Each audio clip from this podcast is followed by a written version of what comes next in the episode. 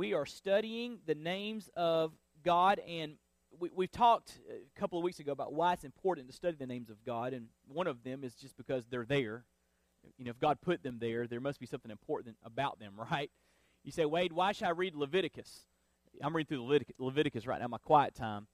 And you say, wait, Leviticus is so detailed, and burnt offerings, and peace offerings, and wave offerings, and you know, guilt offerings, and and all of this stuff. And why should we read Leviticus? Because it's there. God inspired it. He he and he, if he inspired it, if he spoke it, he spoke it for a reason, right?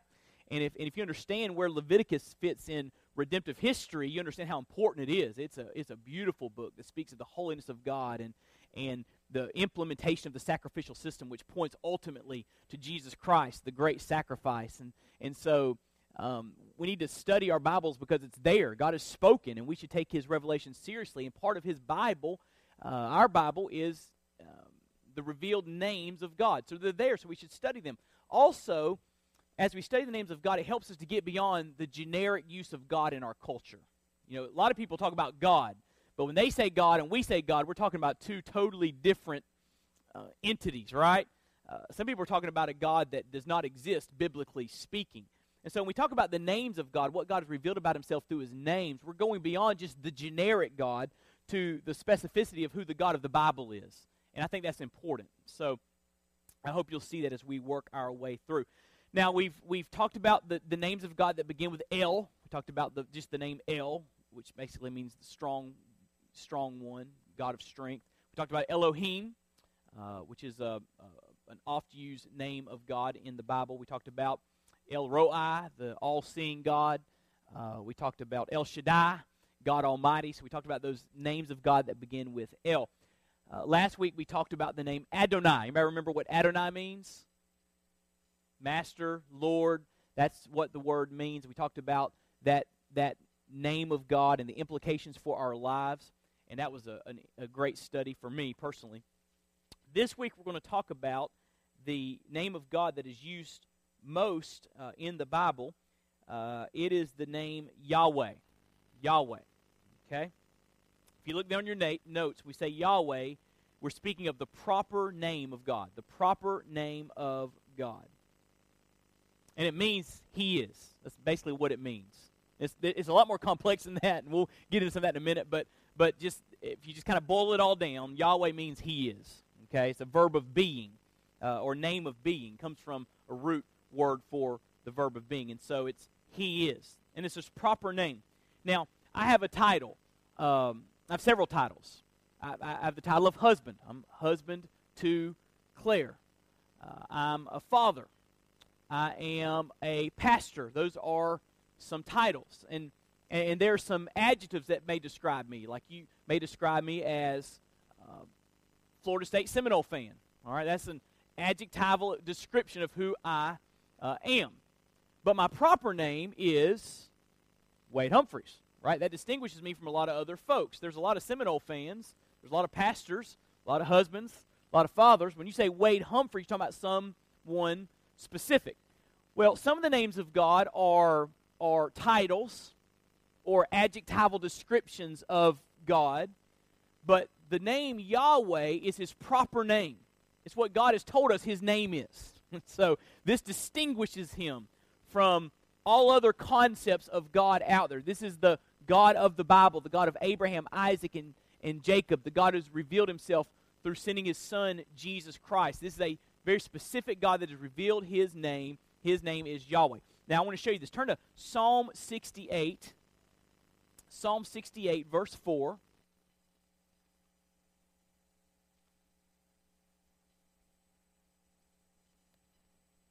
By the way, is it cold enough for you guys outside tonight? Is it?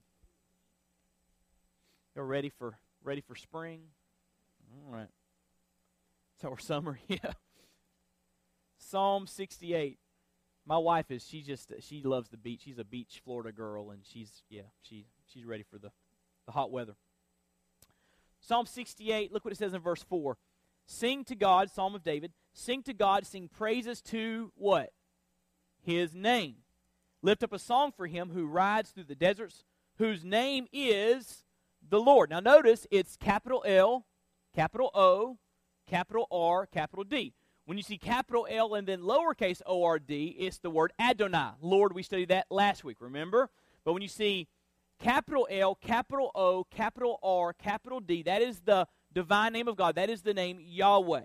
All right? So it says, whose name is Yahweh, and exalt before him. So sing to his name. What's his name? His name's Yahweh. Okay? Now turn to Isaiah chapter 42.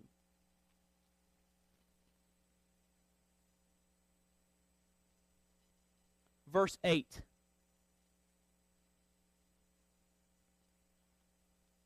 Isaiah 42, verse 8. This is God speaking here, and he says, I am the Lord. Notice there, again, it's Yahweh, capital L, capital O, capital R, capital D.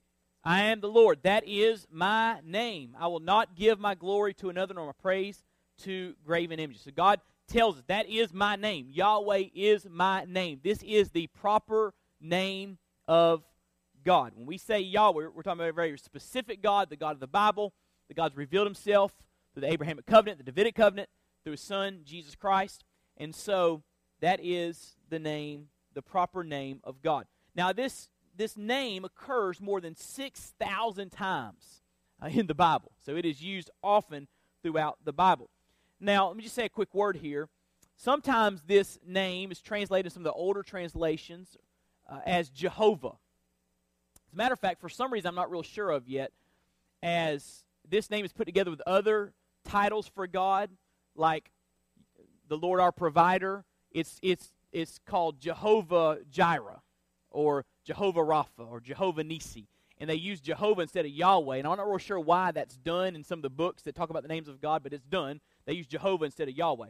And so Jehovah and Yahweh are referring to the same name of God. You say, where where'd Jehovah come from? It's really kind of quite complex. I'm going to try to give you just kind of a kind of a just quick version of where the word Jehovah came from. It's another translation of Yahweh.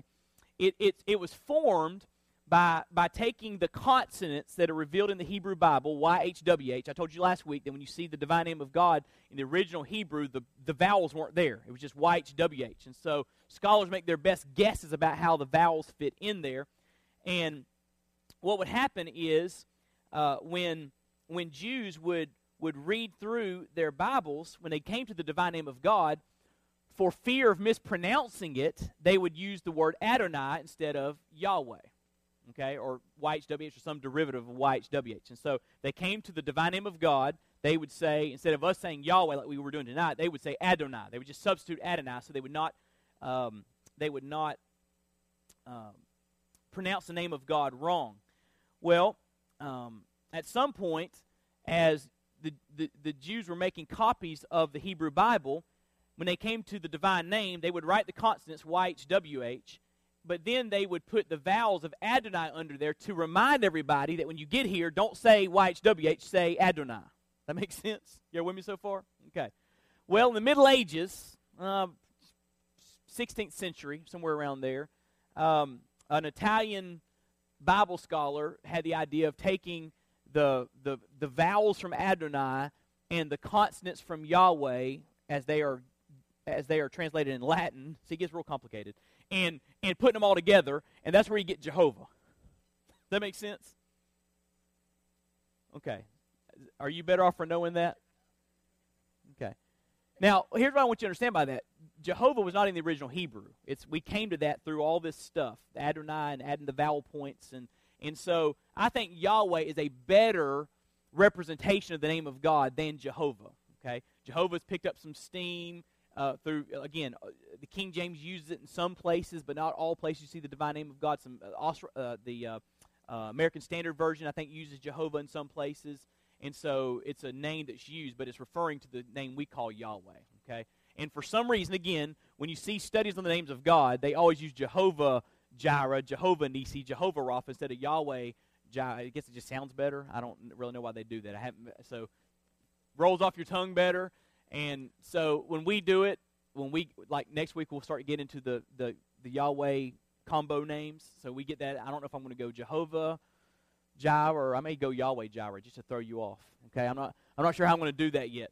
But but anyway, that's where Jehovah comes from. And by the way, if you want to know the name of that Bible scholar that decided to put the the vowels from Adonai with the consonants of, of the Latin consonants of, of Yahweh, YHWH. His name was Petrus Galatinus. So just so you know, I just want to make sure you want to make sure you knew that um, in case you're asked about that tomorrow. Okay. All right. Now let's get to the let's get to the the, the meat of this. Okay, Wade, that's his name. He is. What's that mean for our lives? How, how, how should that affect the way we, we walk with him, talk with him, worship, live for him, think about life, think about things, or how should it affect our worldview? How does this, what does this name of God mean for us? How does this apply to us? I want to give you at least um, uh, five answers to that question. I think you have, what, five blanks there? Is it five? Do you have five? Five? So, five answers to that question, um, and we'll uh, talk our way through it. Number one, the name Yahweh means that God exists and is self sufficient. Now turn to Exodus 3. We're going to spend a lot of time at Exodus 3 tonight because this is where God first reveals his name. Exodus chapter 3.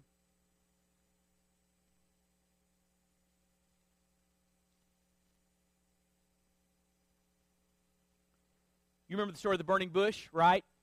Israel was in Egyptian bondage and slavery being treated cruelly by Pharaoh. And Moses left Egypt, even though he was raised in Pharaoh's palaces, because he killed an Egyptian man because he saw him mistreating a Hebrew. And so Moses fled for his life. For 40 years, he's tending sheep on the backside of nowhere. And one day in the wilderness, God appears to him uh, with a burning bush. Okay, a, a bush that's on fire, but it's not being consumed. So Moses knows something supernatural is going on, and God speaks to him out of that bush. He says, Take off your shoes, you're on holy ground. You remember what he told Moses? Moses, I want you to go to Pharaoh and say, Let my people go. That's your job. This is a daunting task. There's no question. And Moses knew this. And so Moses is hesitant. Who am I that you should send me? I can't speak. I, I don't talk well. You know, he went through this litany of reasons God should not speak to, uh, should not send him. But at one point he says, "Okay, if I go, people are going to want, to say, well, who are you, Mo? Who who sent you? Who's your authority? I mean, why should we listen to what you have to say? And so God answers question. Okay, here's what you tell them. If they ask you who sent you, I want you to tell them this. So look what it says in Exodus 3, uh, verse 14. Well, back into verse 13 to see the context.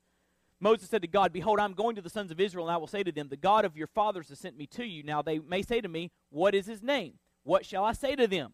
God said to Moses, Here it is I am who I am. And he said, Thus you shall say to the sons of Israel, I am has sent me to you. God furthermore said to Moses, Thus you shall say to the sons of Israel, The Lord, that's Yahweh, which is built off the same root that I am is built off of. So there's a connection here. I'll talk about that in a minute. The Lord, the God of your fathers, the God of Abraham, the God of Isaac, the God of Jacob, has sent me to you. This is his name forever. This is my memorial name to all generations. And so then he says in verse 16, Go and gather the elders of Israel together and say to them, The Lord, Yahweh, the Lord, the God of your fathers, God of Abraham, Isaac, and Jacob, has appeared to me, saying, I'm indeed concerned about you and what has been done to you in Egypt. So, in response to Moses' question, Who shall I tell them sent me? He said, I want you to tell them my name. And he reveals this awesome phrase I am who I am. Tell them I am sent you. Tell them my name is the Lord. The Lord God has sent you. Now, verse 14, where he says, I am who I am, and then uh, he says, I am has sent me to you. That phrase, I am who I am, speaks of the basis for the name of God. The actual name of God, Yahweh, is found in verse 15, where he says, You shall say to the sons of Israel, The Lord, the God of your fathers. Uh, the Lord, Yahweh, there. And so there's a connection between verse 14 and 15, but verse 14 is the basis for the name of uh, Yahweh. The word for I am, everybody see the word I am there? I am that I am? The word for I am is uh, ayah in the Hebrew. It's, it's basically the verb to be, okay? The, the verb for existence. It's in the first person singular.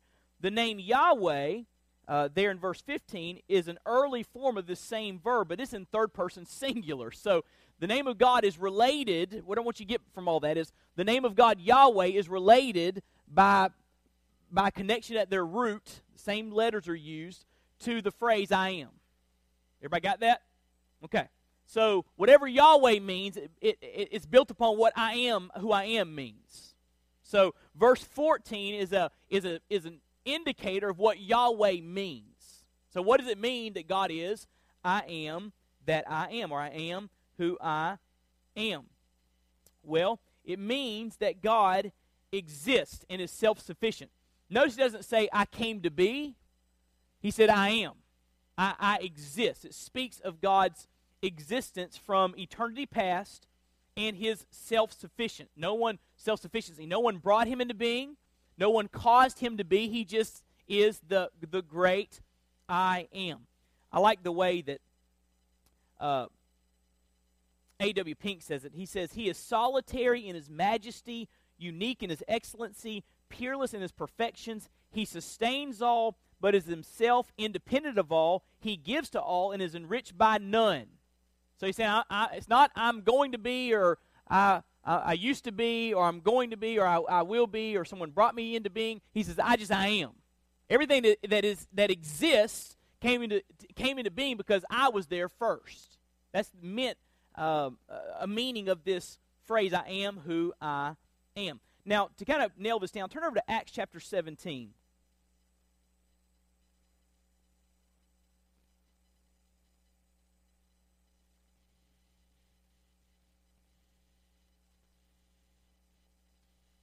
verse 24.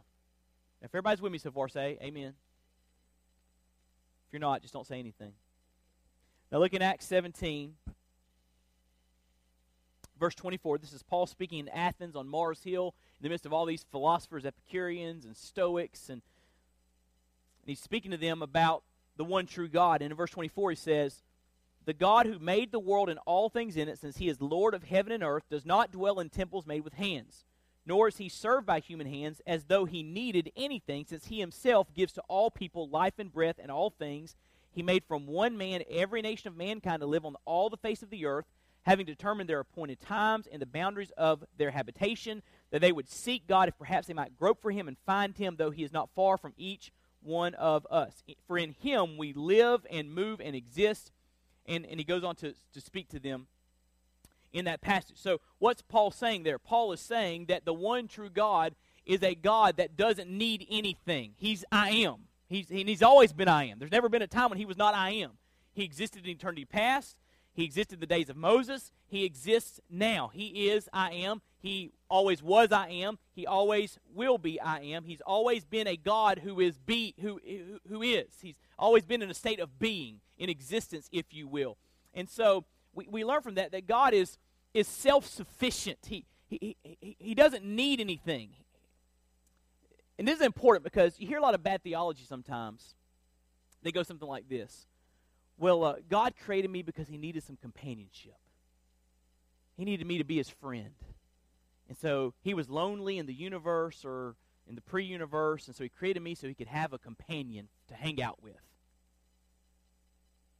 No, he was there self existent, self sufficient before the universe was ever in existence. He, he said, wait, how long was he there before the universe came into existence? Well, forever. There's never been a time when God has not been there. That makes sense? That hard to, hard to wrap your mind around? Of course it is. He's God. All right? His, his ways not your ways, thoughts not your thoughts. Of course it's hard to wrap your mind around. And by the, by the way, I love that I worship a God that I can't wrap my mind around. Don't you? I don't have him figured out. He's bigger than me. He's transcendent. He's bigger than me. And so he's, he's worthy of my worship and worthy of my praise. But he's, he's I am. He's, he's always, he doesn't need us. The truth is, we need him. See the difference there? And so he created us for his glory in his grand scheme of things. Isaiah is very clear. He created humanity for his glory. When the dust settles, it's all said and done. The curtain closes on human history. Every knee's going to bow, every tongue will confess that Jesus Christ is Lord. He will get maximum glory from the way the, the created order uh, happened. All right? And so we need to understand that God didn't need us. He created us for His glory, but because we are created by the one who is I am, we desperately need uh, Him. Okay?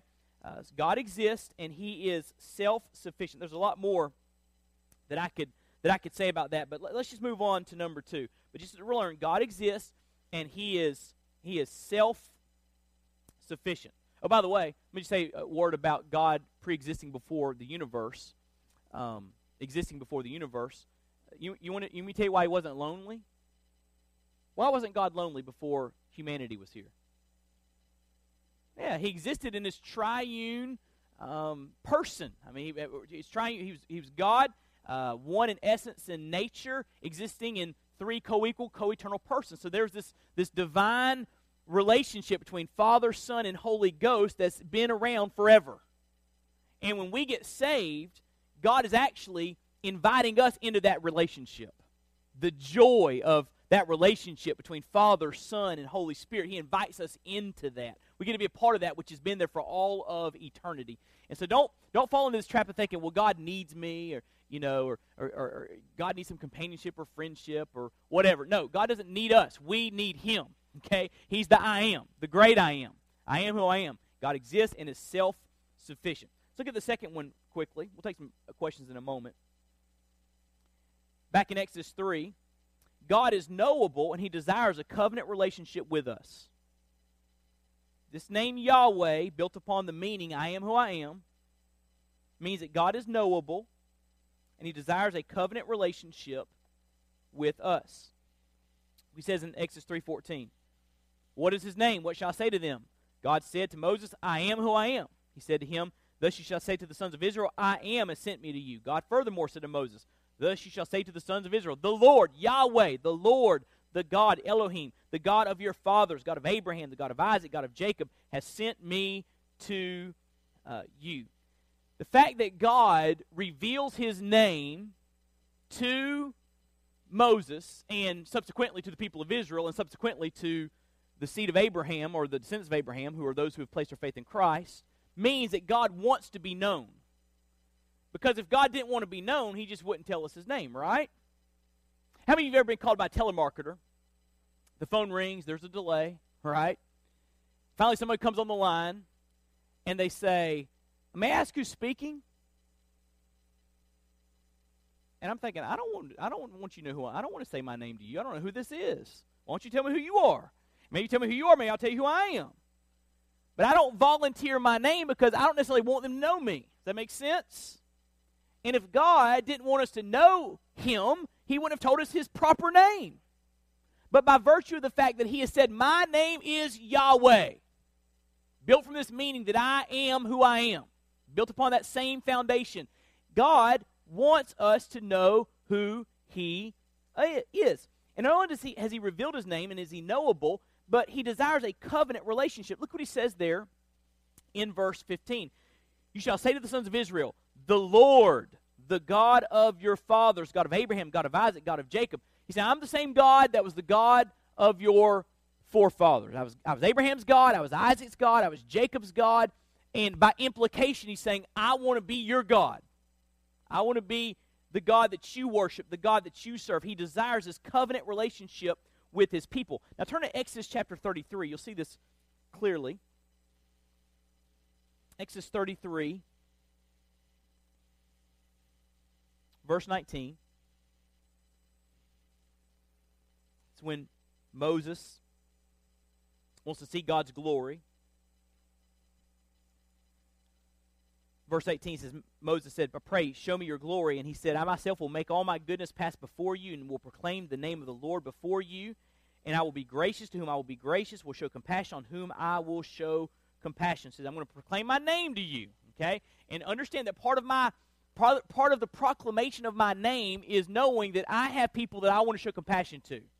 I have people I want to show mercy to. I, I want to be a covenant God. I want to have relationship with some people. Okay, we'll talk about who those people are in a moment. But he, he desires a covenant relationship. Now, here's just an interesting little factoid for you. We talked about Leviticus a few moments ago.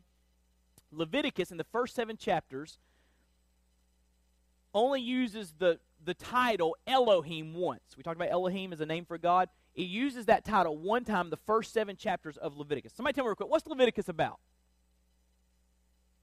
What's that? The, the institution, the sacrificial system, right?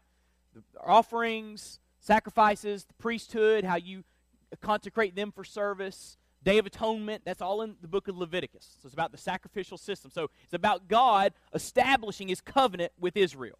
Everybody got that? So it's about this is God wanting to enter into relationship with them. And this is how they were related to, to, were to relate to him through the sacrificial system. So in the first seven chapters, Elohim is used one time, but Yahweh is used 86 times. 86 times as he's as he's establishing this this relationship, this this system of of how they would relate to him with the people of Israel, he keeps using the proper name, Yahweh, Yahweh, Yahweh, Yahweh. I'm not just laying down some some some obscure rules for you. I'm your God. I want you to be my people. And these these laws, these these sacrifices, these offerings are going to teach you something about me. God is a God that desires covenant relationship. He was establishing all of this so that Israel could be his covenant people. And what's extraordinary about that is humanity failed when it came to the old covenant. I mean, they just blew it because um, no one can keep the law because we all have a sin nature, right? We've all blown it. Just look at the Ten Commandments. We've all we've all blown it when it comes to the Ten Commandments, right? But here's the neat thing. Galatians says the law is the schoolmaster that leads us to Christ. The law shows us how sinful we are so that we see our need for a Savior.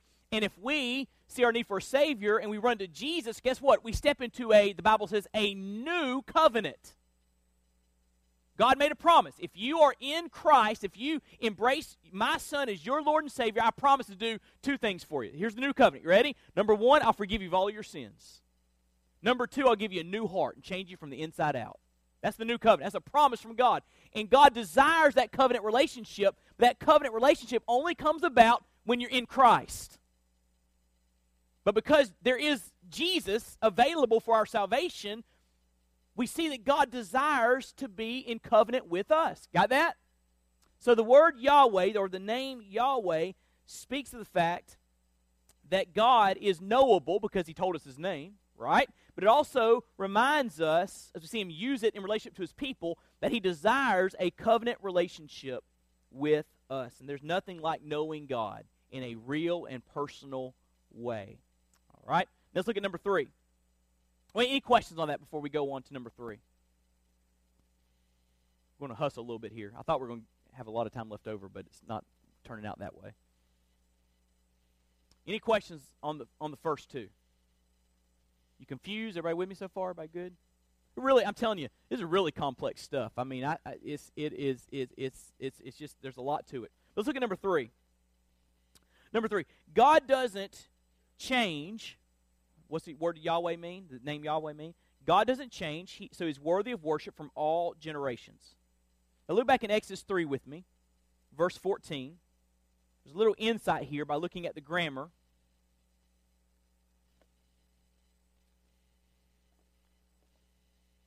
Exodus 3, verse 14 God said to Moses, I am who I am.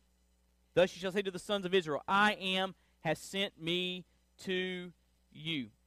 Now, notice he says, I am, not I was or not I will be, I am. Okay?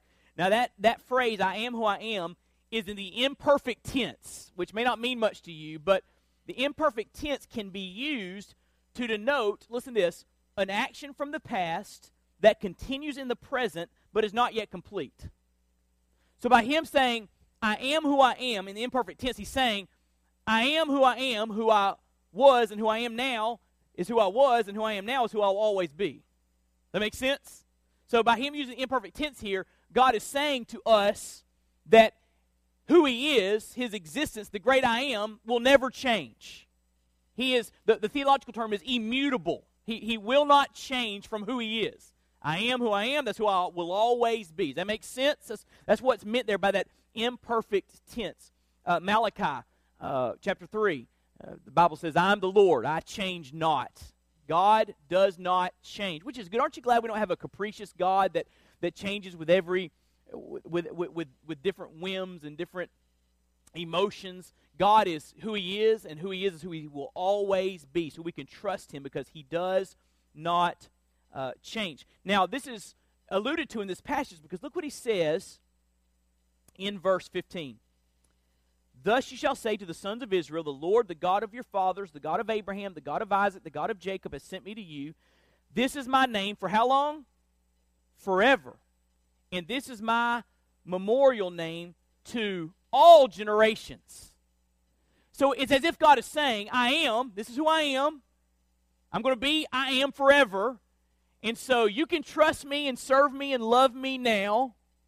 And guess what? The generations after you can trust me and love me and serve me. And the generations after them can trust me and serve me and love me because I'll still be I am then. I'm the I am to all generations. So we might say it like this The God who was in the days of Moses is the God who is in our lives today. He is everything that you and I need and so much more. And because he doesn't change, listen to me, he's the I am in our lives today. He gives us what we need, but because he doesn't change, he's going to be the I am for our kids and our kids' kids. Let me just be honest with you for a moment. I, I've just been concerned about the state of not just our country, but our world and the things that are going on. And and um, and I think about my kids. What's you know what's this nation going to be like 20 years from now? You know what's the debt going to look like, and how's that going to uh, be a burden to my kids? And what's the the status of of, of, of morality going to be in our culture? And and, and how dark's it going to get? And and there's sometimes I've, as I've just kind of looked at the landscape of what's happening that I've I've found myself worrying, worrying about my kids. Man, what's this going to what's this what's this going to be like for them? And, and this really helped me studying this. Just realize that, that whatever it's going to be like, I am going to be there. And, he's, and, and if my kids embrace Jesus as their Lord and Savior, He will be there I am. And He will be sufficient for what they need, no matter how dark it is, no matter how bad it gets. God will be there I am. He'll be their God. He will be what they need when they need Him. Amen? I mean, you think it's going to be dark in our nation. You think it was dark for Moses to walk into the palace of Pharaoh, the most powerful man on the face of the earth, and say, Let my people go? You think that was difficult? You think it was difficult for Paul to be beaten in Lystra and stoned and left for dead? You think it was difficult for him to be shipwrecked multiple times and, and beaten in different cities and his life threatened? I mean, you think that was, yes, there, there's, there's no shortage of difficulty in the Bible, and, and it, there may be difficult, dark days ahead, but listen to me, I am will be there. And we need to point our kids to the I am, the great I am, and say, hold on to Him, love Him, follow Him, serve Him, cling to Him, because whatever you need when you get there, He's going to be there. He doesn't change. The same God that was faithful to your dad and your mom will be faithful to you. So just love Him. The God who does not change. There's a lot in that verse, I am who I am. Let's look at the, the fourth thought here. we are to worship God according to how He has revealed Himself. Implied in this name Yahweh, built upon the foundation of I am who I am, verb of being. We need to worship God according to how He has revealed Himself. Now turn back to Exodus 34, very key passage out of professor in seminary that made this claim. He said that Exodus 34, verses 6 and 7, are the two most important theological verses in the Old Testament That could be disputed, but that's what he said, and, and they are very important verses. All right? Exodus 34. Verses 6 and 7. Now remember the context here. Moses said, Show me your glory. I want to know more about you. I want to know more of who you are. And God said, Well, you can't handle it all. all right? You can't handle it all. So what I'm going to do is I'm going to put you in a rock and I'm going to cover you with my hand. I'm going to pass by and I'm going to let you kind of see my back because you just can't look fully into my, my character, my nature. Can't look into my face and live. It's just, it's just impossible. That's, that's what happens. And, and look what happens as God passes by in, uh, well, back, back up to verse 19 of chapter 33. He t- tells Moses what he's going to do. I will make I myself will make all my goodness pass before you and will proclaim the name of the Lord before you. So you ask for my glory, I'm going to pass by and I'm going to proclaim my name. So what he's about to do has something to do with Yahweh. Okay? Now look what happens in chapter 34, 6 and 7. Then the Lord, notice capital L, capital O, capital R, capital D. Then Yahweh passed by in front of him and proclaimed his name. The Lord, the Lord. Hebrew, Yahweh, Yahweh. Now look what he says compassionate and gracious, slow to anger, abounding in loving kindness and truth, who keeps loving kindness for thousands, who forgives iniquity, transgression, and sin. Yet he will by no means leave the guilty unpunished, visiting the iniquity of fathers on the children and on the grandchildren to the third and fourth generations. So God says, Yahweh, Yahweh, here's what I'm like. Here's who Yahweh is. I'm loving, gracious, compassionate, merciful, and yet, if you don't turn to me, I will punish iniquity. I will punish sin. Now, here's what's interesting about those two different aspects of God. In the Hebrew language, here in these two verses, the same number of words are used to describe each aspect of God the gracious, loving aspect of God, and the judging, um, holy, uh, sin punishing aspect of God. Both those, both those uh, sections have the same number of words in the Hebrew. So it's meant to be paralleled there to show us this is who God is. Okay? So God reveals something about his character and his nature. And so here's what we've got to do we've got to accept what God reveals about himself and not try to create a God in our own image. We simply accept what God says about himself and say, You're God, I worship you for who you are. How many of you ever heard someone say something like this? Well, God's a God of love. I don't think he'd ever send someone to hell. You ever heard someone say that? Raise your hand if you heard someone say that. Now, first half of that statement is, is very accurate. God is a God of love. I mean, 1 John 4, God is love. I mean, how much more loving could you be than to give your only son for rebellious humans and then pursuing them by your grace so they would embrace Jesus Lord? I mean, how much more loving could you get? I mean, God is love, but God is holy, and he must punish sin. And either your sins will be punished by Jesus on the cross, and you've accepted his punishment on your behalf, or you'll spend eternity paying for your own sins.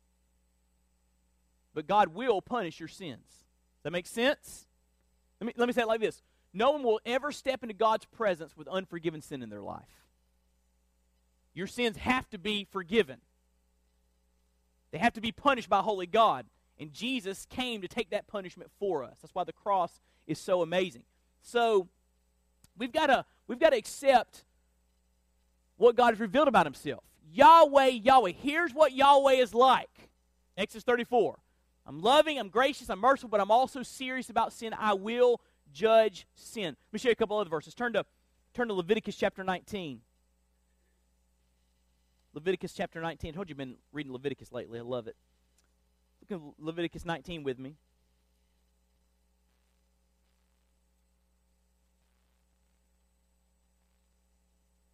what it says in verse 2. Speak to all, this is the Lord speaking to Moses. Speak to all the congregation of the sons of Israel and say to them, You shall be holy, for I, Yahweh, I, the Lord your God, am holy.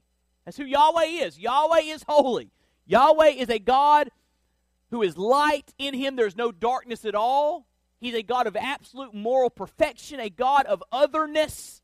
He's unique. There's none like him, none but him. He is the one true God. He is holy. That's what he reveals about himself in connection with the name Yahweh. Then turn over to, um, to Jeremiah 31. Jeremiah 31.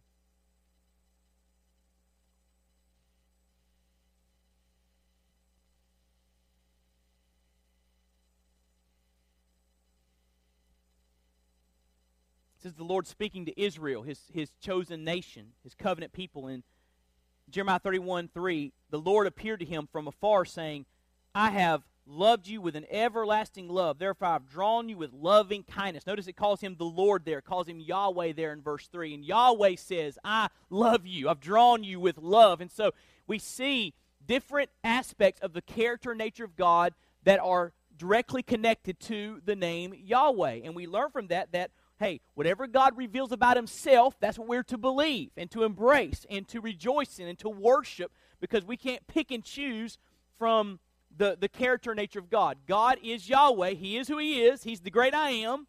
And we are to embrace Him for how He has revealed Himself. I like this quote from John Piper. He writes, Therefore, our calling as creatures is to know him for who he is, not for who we would want or not for who we would like him to be.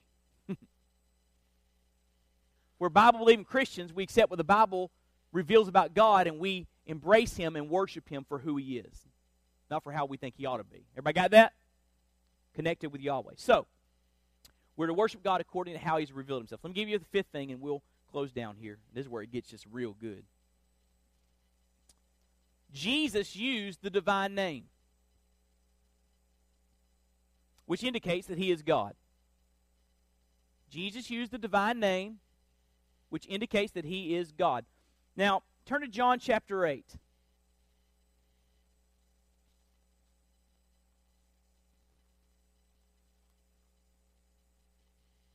Jesus here is having a dispute with some Jewish religious leaders.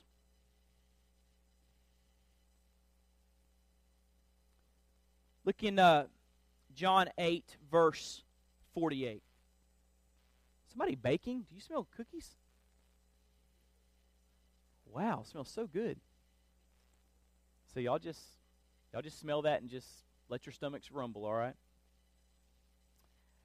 John 8:48 The Jews answered and said to him, "Do we not say rightly that you are a Samaritan and have a demon?" So they were using a racial slur there because they hated the Samaritans.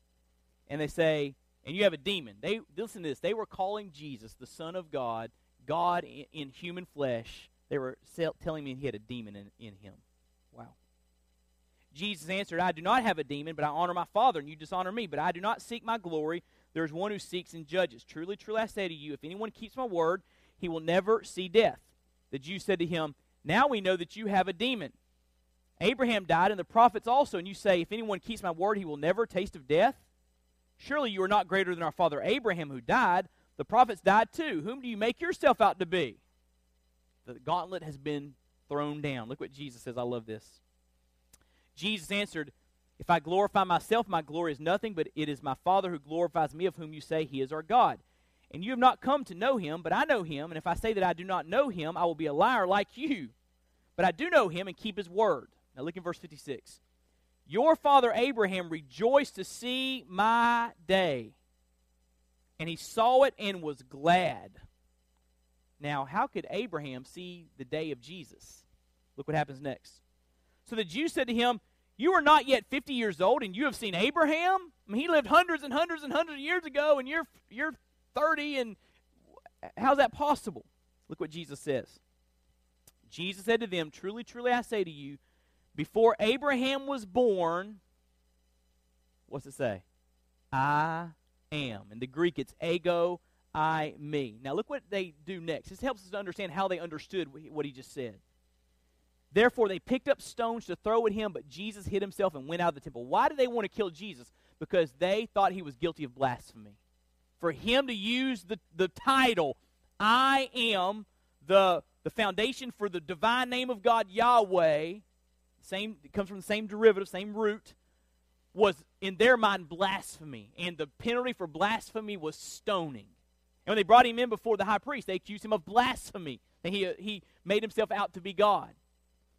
But Jesus applies this phrase, I am, which God used, the Lord used at the burning bush, to himself. Everybody see that? And the Jews were infuriated. And by the way, it's all over the book of John. He uses the phrase, ego eimi, all over the I am the resurrection, the life, I am the good shepherd, I am the light of the world, I am the bread of life. You see it everywhere. When he walks up to the when he walks up to the disciples there in the boat in the storm, remember that whole deal, and they're scared at first, he says, Hey, don't be afraid. And our English translation say, "It is I. Do not be afraid." In the in the in the Greek, it says, "Do not be afraid. Ego eimi. I am. Don't be afraid." And let me show you another cool example where he uses the the the, the title "I am." Turn over to uh, chapter eighteen, verse one.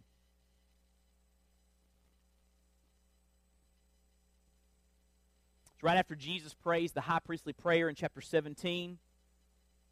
We spent all summer studying that prayer, if you remember last summer. Look in chapter 18. When Jesus had spoken these words, he went forth with his disciples over the ravine of the Kidron, where there was a garden in which he entered with his disciples. He's coming into the Garden of Gethsemane. Now, Judas also, who was betraying him, knew the place, for Jesus had often met him, uh, met there with his disciples. Judas then, having received the Roman cohort and officers from the chief priests and the Pharisees, came there with lanterns and torches and weapons. So Jesus, knowing all the things that were coming upon him, went forth and said to them, Whom do you seek? And they answered him, Jesus the Nazarene. He said to them, Now my translation says, I am he. That's not what it says in the Greek. That's that's supplied. As a matter of fact, in my translation, he, he is in italics. He in italics in your translation? It means the, the translators kind of put it in there so we'd understand it better. But in the original language, in the Greek language, it reads like this. So when he, so when he said to them, or he said to them, Ego eimi, I am. And Judas also, who was betraying him, was standing with them. So when he said to them, look at verse 6, I am, they drew back and fell to the ground. You ever caught that before reading John? He says, Ego eimi, I am. D- divine name of God, title of God.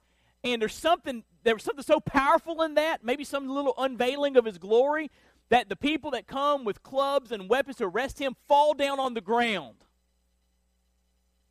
Why? Jesus is just letting everybody know who it is they're arresting. I listen, I'm going to let you arrest me. I could call I could call 12 legions of angels. I don't have to go to the cross if I don't want to. I'm doing what the Father sent me to do. I'm doing it out of my love for humanity. But I want you to know I'm in control because I am. I'm willingly, voluntarily going to the cross. But don't forget who you're arresting. You're arresting ego eimi. You're arresting the I am. You're arresting the one true God. So by Jesus applying this title to himself, the same title that God revealed to Moses at the burning bush, the derivative from the name of God Yahweh, we see that Jesus was God on earth, the second person of the Godhead, the great I am, worthy of our worship, worthy of our praise.